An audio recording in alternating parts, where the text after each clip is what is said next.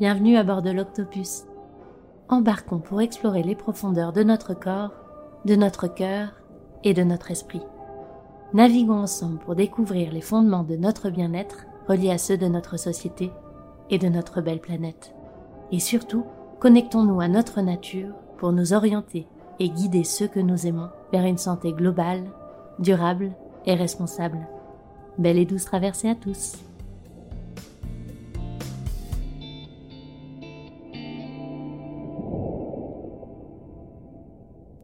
Bonjour à tous, ici Marine, créatrice de ce podcast et exploratrice de l'harmonie dans cette drôle de vie. Réfléchir et agir pour la santé de l'humain dans le respect de sa nature, voici ce que je vous propose comme folle aventure. Pour ce cinquième épisode, Octopus vous invite à explorer les émotions et leur rôle sur notre santé physique. Tout d'abord, quelle définition donner à nos émotions? Pourquoi faut-il éviter de les refouler et trouver le moyen de les exprimer? Comment peuvent-elles nous aider à être en bonne santé si nous savons les écouter? Le rapport que l'on entretient avec nos émotions est un des piliers majeurs de la santé. S'il n'est plus à démontrer que nos émotions impactent notre façon de penser, les effets de nos émotions sur notre corps restent pour beaucoup d'entre nous beaucoup moins concrets. Et pourtant, ce lien entre émotion et santé corporelle est réel. Mais surtout, il est essentiel pour prévenir certaines maladies ou pour mieux les guérir. Pourquoi? Comment? Par quel mécanisme exactement? Cette fois, c'est notre experte en psychologie, Aurélie Asper, qui commence à nous éclairer sur nos émotions et qui nous donne les clés pour une nouvelle voie de libération. De s'écoute. Bonjour, je suis Aurélie Asper, docteur en psychologie et créatrice de la méthode de développement personnel, la position essentielle. Dans cette chronique, on avait envie de vous faire prendre conscience de l'importance de vos émotions sur votre santé physique. Pour rappel, lors de la chronique précédente sur la dépression, nous avions déjà souligné l'importance de l'expression de nos émotions sur notre santé psychique. La dépression étant considérée comme une voie de diminution de la pression intérieure lorsqu'on ne parvient pas à sortir et apaiser nos émotions. Alors cette fois, on avait donc envie d'insister sur l'autre voie de diminution de cette pression intérieure, la somatisation, qui, elle, a donc un impact sur notre santé physique. Le mot émotion vient du latin emovere, qui veut dire mouvement. Les émotions sont donc à considérer comme des messages intérieurs qui, par nature, ont besoin de circuler et cherchent à nous mettre en mouvement. Ces messages émotionnels font partie de notre guidance intérieure qui sait ce qui est bon pour nous. Mais encore faut-il pouvoir l'écouter. Cette messagerie intérieure fonctionne comme la messagerie vocale de votre téléphone. Lorsque vous recevez des messages vocaux, vous avez bien besoin de les écouter pour pouvoir les effacer, n'est-ce pas? Eh bien là, c'est pareil. Si une émotion vient et que vous n'en faites rien, eh bien c'est comme si vous laissiez un message patienter sur votre messagerie vocale. Tant qu'il n'est pas écouté, il va y rester. Et si les messages s'accumulent, vous pouvez même arriver à la situation où votre boîte vocale arrive à saturation. Celle-ci ne peut plus recevoir de messages, d'où l'hypersensibilité, le stress, la nervosité, qui indiquent que la coupe est pleine. Et si votre messagerie émotionnelle arrive à saturation et que vous ne faites toujours rien, deux situations peuvent survenir. Soit cette messagerie émotionnelle implose, c'est l'image de la dépression, soit elle passe à une autre messagerie, en espérant cette fois que vous l'écoutiez, la messagerie corporelle, c'est-à-dire les symptômes. Et hop, on développe des bobos, par-ci par-là. Alors, comment écouter ces émotions pour éviter ou apaiser les symptômes physiques? Commencez par apaiser vos émotions avant même de vouloir les comprendre, parce que tant qu'elles seront actives, elles brouilleront votre objectivité et votre capacité de penser. Les exercices psychocorporels tels que l'hypnose, la méditation, la sophrologie ou la relaxation sont vos meilleurs alliés pour ça. L'idée, c'est de descendre votre conscience de la tête vers le corps pour pouvoir contacter les sensations physiques de vos émotions, les accueillir et les faire circuler. Vous trouverez dans mon article Comprendre l'origine de ces troubles est-il nécessaire? sur le site lapositionessentielle.com un exemple concernant la peur des chiens et vous pourrez ainsi vous en inspirer pour l'adapter à votre propre émotion du moment. Ensuite, une fois que vos émotions sont apaisées, et uniquement à ce moment-là, avec un esprit plus clair, vous pouvez essayer de comprendre dans quelle direction votre émotion cherche à vous guider. Alors, rapidement, comprenez que la tristesse vous aide à lâcher ce qui n'a plus lieu d'être.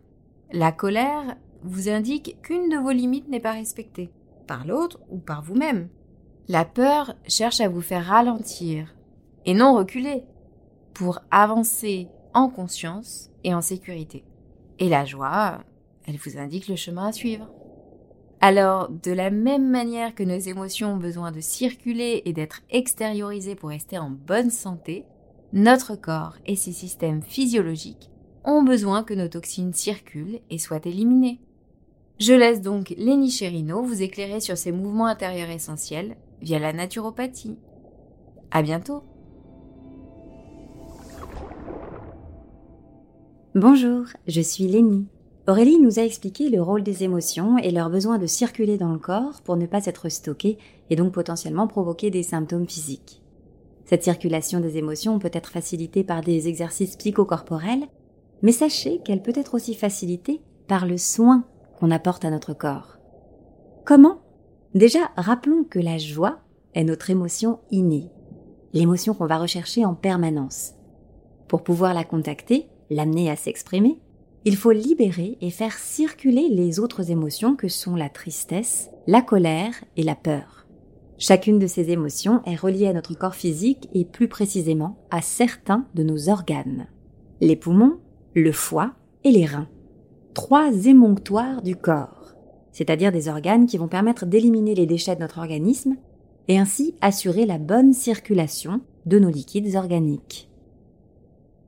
Attardons-nous un instant sur la circulation de ces liquides organiques pour mieux comprendre la suite. Le docteur Salmanov, un éminent médecin russe, précisait ceci. La vie est sous-tendue par le mouvement continuel des liquides dans les cellules et entre les cellules. Le ralentissement de ces courants et de ces échanges, c'est la fatigue et la maladie, leur arrêt, c'est la mort. Cette phrase est très représentative du mouvement qui est essentiel à notre santé. Comme l'a précisé Aurélie pour la partie psychique, les émotions sont des messages intérieurs qui cherchent à nous mettre en mouvement vers ce qui est bon pour nous. Il en est de même pour la partie physique. Nous sommes composés de 70% de liquides organiques qui doivent circuler en permanence dans notre corps. Si ces liquides stagnent, notre organisme s'encrasse et la maladie apparaît. Comment alors faire circuler ces liquides pour se maintenir en bonne santé? Eh c'est là que nos organes émonctoires ont leur rôle à jouer. Ils permettent aux déchets d'être évacués pour ne pas s'accumuler et ne pas bloquer le mouvement des liquides dans le corps. On va donc prendre soin de ces organes en supprimant ce qui les surcharge, comme les toxines par exemple, et en les stimulant grâce à quelques conseils que je vais vous donner. Pour enlever les surcharges, commencez par une cure de détoxification. Cette cure est d'ailleurs tout particulièrement conseillée à l'arrivée du printemps. Elle peut se faire par un jeûne, par une monodiète ou un régime alimentaire adapté. Ensuite, voici quelques conseils pour optimiser les fonctions de chaque organe. Le foie est un organe indispensable pour notre système immunitaire. Il a de nombreuses fonctions, dont la filtration d'un de nos liquides organiques, le sang. Pour bien fonctionner, le foie doit éviter le froid, l'alcool, les molécules de synthèse, comme la pilule par exemple, les excès de lipides, comme les laitages, mais aussi éviter de stocker trop de colère, et oui, le foie est associé à cette émotion et peut en subir les conséquences si vous retenez trop de colère en vous. Pour prendre soin de votre foie, pensez à manger du radis noir, consommer du chardon-marie, des artichauts et du romarin, ou encore à le mettre au chaud sous une bouillotte en hiver. Les poumons sont indispensables à la respiration. Ils permettent l'échange d'oxygène et de dioxyde de carbone entre notre organisme et le milieu ambiant. Pour bien fonctionner, ils doivent éviter le tabac, la pollution, l'humidité, les excès de lipides, mais aussi éviter de stocker trop de tristesse. Si vous avez des soucis respiratoires, posez-vous donc la question des surcharges, mais ressentez peut-être aussi toute la tristesse que vous ne parvenez pas à exprimer. Pour prendre soin de vos poumons, pensez aux exercices physiques et respiratoires. Le yoga est par exemple un bon combo de ces deux exercices à faire des inhalations et boire des tisanes à base de plantes expectorantes comme l'eucalyptus, le bouillon blanc, le thym, et à effectuer des douches écossaises au jet, c'est-à-dire alterner froid-chaud. Les reins permettent de maintenir l'équilibre de l'organisme en réglant la composition et le volume du sang. Pour bien fonctionner, ils doivent éviter les surcharges médicamenteuses, les excès de sel, les excès d'eau ou l'insuffisance d'eau, mais aussi éviter de stocker trop de peur. En effet, les reins sont associés à la sécurité et peuvent être affaiblis si vous sentez consciemment ou inconsciemment une certaine insécurité. Pour prendre soin de vos reins, pensez à faire des pratiques physiques telles que des massages ou certaines postures de yin yoga par exemple, à boire de l'eau diurétique ou des infusions de plantes diurétiques comme l'orthosiphon, les queues de cerise ou le bouleau, à manger certains aliments comme les asperges, le poireau, le persil, le fenouil, les oignons ou encore les orties. Vous disposez désormais de quelques outils pour prendre soin de vos organes émonctoires et ainsi faire circuler vos liquides organiques et vos émotions afin de ne pas les stocker. Pour conclure, sachez que la peau est un autre organe émonctoire du corps. Si elle n'est pas associée à une émotion particulière, elle parle du rapport que l'on entretient avec l'extérieur. Ce rapport est d'ailleurs particulièrement important pour notre santé. Puisse en témoigner l'actualité. À bientôt! Et, si on résumait, nous sommes traversés par nos émotions quotidiennement. Ces émotions nous impactent mentalement, mais aussi physiquement. Alors face à ces émotions, vous pouvez choisir. Soit les retenir et risquer qu'elles se transforment en une pression intérieure qui va se manifester tôt ou tard à l'extérieur, soit les ressentir et les exprimer pour laisser l'opportunité à la joie de pointer le bout de son nez. Par leur approche holistique, la psychologie et la naturopathie vont aider à libérer vos émotions compliquées pour contacter votre joie intérieure qui ne manquera pas de vous guider vers plus de bonheur. Cependant, si la naturopathie et la psychologie sont des moyens personnels de libération émotionnelle, il ne reste pas moins que nous sommes des êtres relationnels. Mais alors, comment apprendre à exprimer nos émotions face aux autres dans le cadre de nos sociétés bien cadrées? Je vous laisse embarquer avec Benjamin Carboni sur le sujet.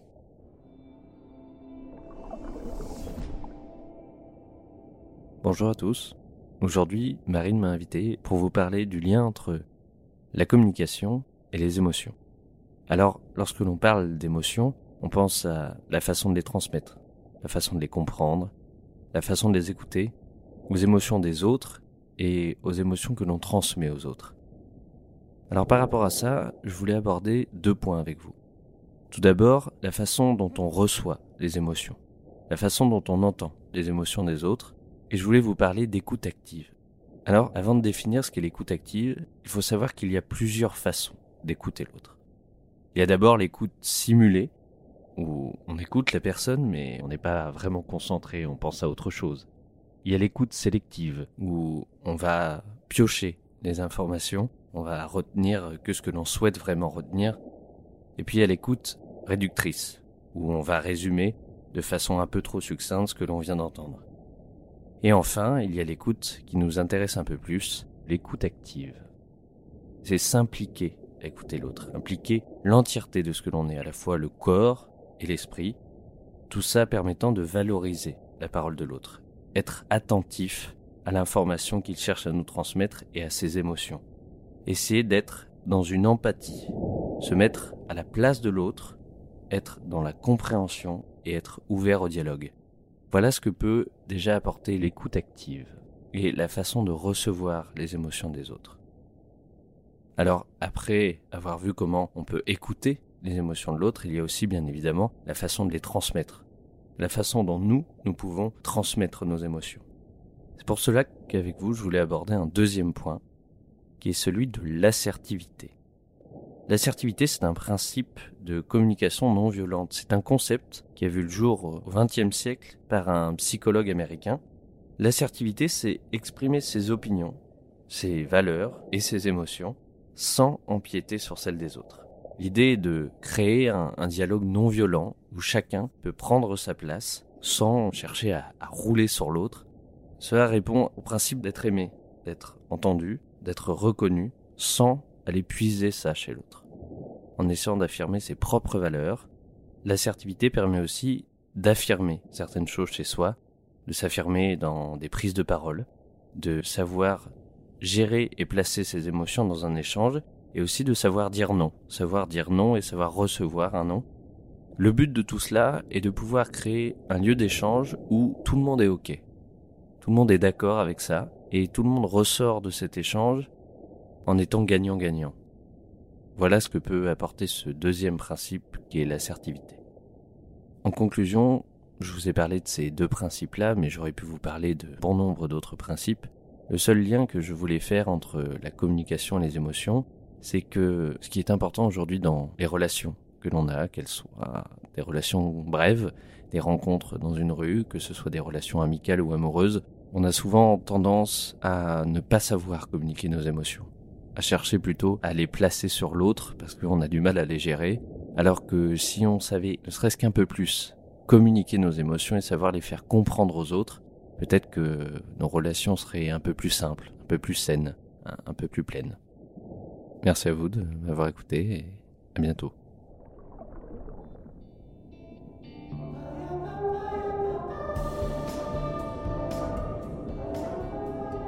Et c'est ici que nous faisons escale. Retrouvez le résumé et les intervenants de cet épisode, ainsi que quelques références pour aller plus loin, sur le compte Instagram ou sur le site internet The Si vous avez aimé l'extrait musical de ce générique, je vous invite à écouter l'artiste Brioche, qui prend soin d'apporter douceur et poésie à nos petites ouïes.